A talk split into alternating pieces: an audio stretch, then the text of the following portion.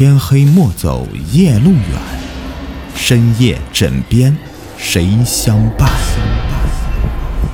欢迎收听《灵异鬼事》，本节目由喜马拉雅独家播出。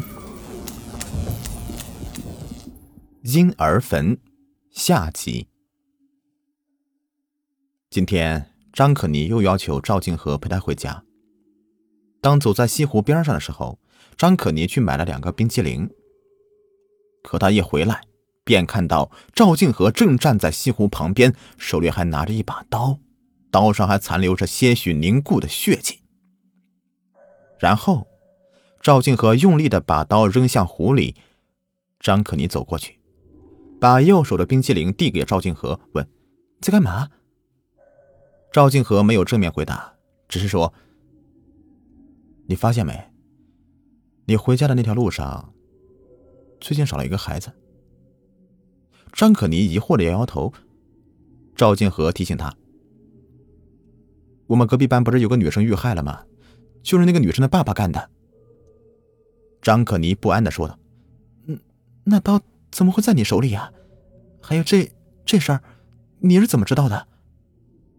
赵静和神秘的说。哼是牛头马面告诉我的，我能看到他们。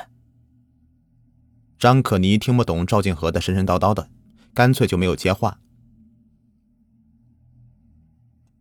晚上吃饭的时候，张可妮的父亲随手打开电视，本地新闻正在报道一条关于本市失踪孩童的消息。可张可妮的父亲看了一下，惊讶的说：“这不就是附近的小孩吗？我前几天下班还遇到过呢。”张可妮猛然想起赵静和下午的话，很显然，赵静和目击了这场凶案。可是他为什么不报警呢？他想不明白。当天晚上，赵静和做了一个梦，他梦到顾怀忠挥刀捅死了一个个孩子，孩子们的身体被捅了无数个洞，每个洞里都在往外喷血。他很害怕，刚想跑。可才转身，就看到牛头马面站在自己的身后。赵景和，很快就轮到你了。最近，顾怀忠看到牛头马面的次数已经越来越多了。今天早晨，他咳出了血，对着面前若隐若现的牛头马面，他大声的恳求道：“不要这么快带走我，我还不能死。”这几天，他一直在找机会接近剩下的几个孩子。幸好孩子们的家属并不知道他的存在。上次他杀了张望后，非常小心的把张望的尸体给埋好，到现在还没有人察觉到。唯一的遗憾是，那天他太过匆忙，不小心把凶器弄丢了。他希望没人捡到。这天是周末。又有两个孩子瞒着家长跑到荒草丛中玩。守株待兔多时的顾怀忠确定没有其他人后，踱步上前，假装成一个过路的行人，让两个孩子给他指路。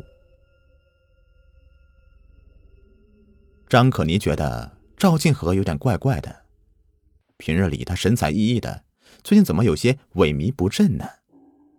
有几次他还看到他趴在课桌上面睡觉。这一夜，张可妮上完补习班，直到十点多钟的时候，才匆匆忙忙回家。在路过荒草丛的时候，他突然看到前方有个熟悉的人影。惨白的月光下，就看到赵静和拿着一把铁锹钻进草里。张可妮悄悄放下自行车，跟着赵静和钻进草丛里。大概走了五分钟。地上的草渐渐少了，张可妮踏到一块褐色的荒地。此时，在前面不远处，赵静和正挥着铁锹拼命的铲着。张可妮很想走过去看他在挖什么，可是又怕惊动他，只好犹豫，站在远处。突然，猝不及防的月光一下子洒在大地上。张可妮一下感觉周围亮堂起来，然而，他看到赵静和脚下的坑里露出一只腐烂的小手。公安局里两位年轻的警察正襟危坐严肃的盯着赵静和。此时他满脸的疲倦对警察问的话是有一句没一句的根本看不出任何心虚的样子。警察严肃的问坑里那几个孩子的尸体是怎么回事赵金河面无表情地说：“有人把他们杀了，埋在那里，我只是挖出来而已。”警察厉声问：“是谁杀了他们？”赵金河道：“顾怀忠，就是前些日子遇害女生的父亲，他女儿被几个小孩弄死了，你们不为他讨公道，所以他就自己动手了。”警察疑惑的道：“你在哪儿听到顾怀忠这个名字的？又怎么知道他埋尸的地点的？”赵静和老老实实的说：“这些都是牛头马面告诉我的。”警察更疑惑了：“牛头马面，那什么东西啊？”赵静和一下激动了：“牛头马面就是地狱的阴差呀！他们负责把死人带到地狱里去，一切都是他们告诉我的。”他们说顾怀忠杀了那些孩子，而且他们还说，现在顾怀忠还要再杀一个孩子，只要那个孩子死了，一切就都完结了。最近，顾怀忠咳嗽的越来越厉害了，咳出的血也越来越多了。现在只剩下一个孩子了，可是这个孩子只有十二岁，他的父母看得很紧，他很不好找机会。终于，这天。他把这个孩子骗上自己的自行车，但是不知道孩子从哪里闻到了阴谋的味道，在要求停车未果的情况下，居然从自行车上的后座跳了下去。好在顾怀忠马上便追上了孩子，随后直接把孩子摁在地上，小孩拼命的挣扎着。正当顾怀忠把手伸向藏在后背的刀，突然听到耳边响起一声叫喊：“顾怀忠，放开那个孩子！你的事情已经被发现了。”顾怀忠慌忙大喊：“你们不要过来！”他刚举起刀，一颗子弹就贯穿他的腹部。顾怀忠一下子摔倒在地上，刀也顺势掉在地上。孩子赶紧爬了起来，哭着喊着跑向警察。他拼命挣扎的想抓住孩子，却再也使不出任何力气。就在这个时候，他看到身边出现两个诡异的轮廓，牛头马面。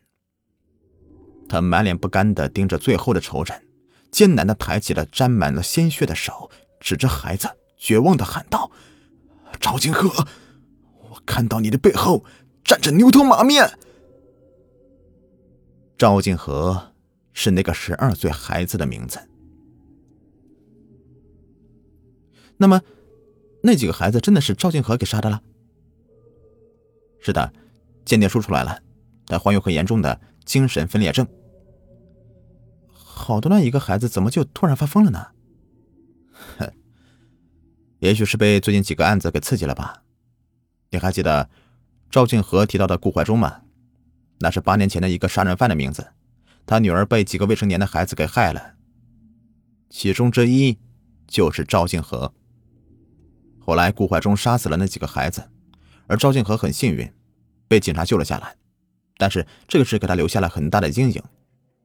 他他是被吓出毛病了？也不全是这样，我觉得更多的是种罪恶感吧。随着年纪增长，他对当年做过的事情啊，罪恶感也在逐年的增强。刚好碰巧碰到了有个女生被几个孩子用石头给砸死了，再加上一些细节，促使他犯下了命案。细节，好。这个都是我猜测的。在案发之前，赵静和捡到过一把带血的刀，但实际上那把刀是一个贪玩的孩子扔在那里的。正好顾怀忠杀死第一个孩子的时候，也是一个雨天，用的也是一把刀。当年命案的细节通通的出现在他眼前了，这让他一下子回到过去了。他在精神病发的时候，也许把自己妄想成了顾怀忠了。他杀死那几个孩子，是对当年自己的复仇。那他说的牛头马面是怎么回事啊？也许是精神病的妄想。说起来，顾怀忠当年也是这样的。我查过卷宗，当年顾怀忠在他妻子自杀后，人也是变得神经兮兮的。经常说他在谁背后看到了牛头马面。赵静和呢，无意之间也是被他影响了吧？案子了结之后，赵静和被送到了精神病院。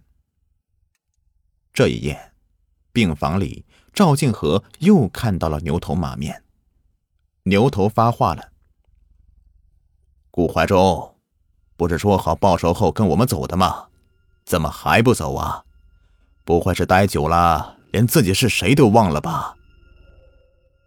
马面从腰间拿出一面镜子，对准赵静和。镜子里映出了顾怀忠的脸。赵静和好像想起什么一样，指着雪白的墙壁点头道：“啊，对对对对，我这就来，马上来。”他跌跌撞撞的走到窗前，打开窗户，一跃而下。好了，这一故事呢就全部说完了，感谢你们的收听。在节目的最后啊。给您推荐一个卖潮服潮鞋的商家——辉哥潮牌工作室，经营各类鞋子衣服多年了，在业内啊是数一数二的卖家，质量经得起您的考验。有喜欢名牌鞋子衣服的，又不想花太多钱的朋友啊，可以了解一下啊，像什么球鞋呀、运动鞋啊，他这里都有。微信号是幺八八七九四九二七九三，买不买没有关系，进来看看也欢迎。微信号是。幺八八七九四九二七九三。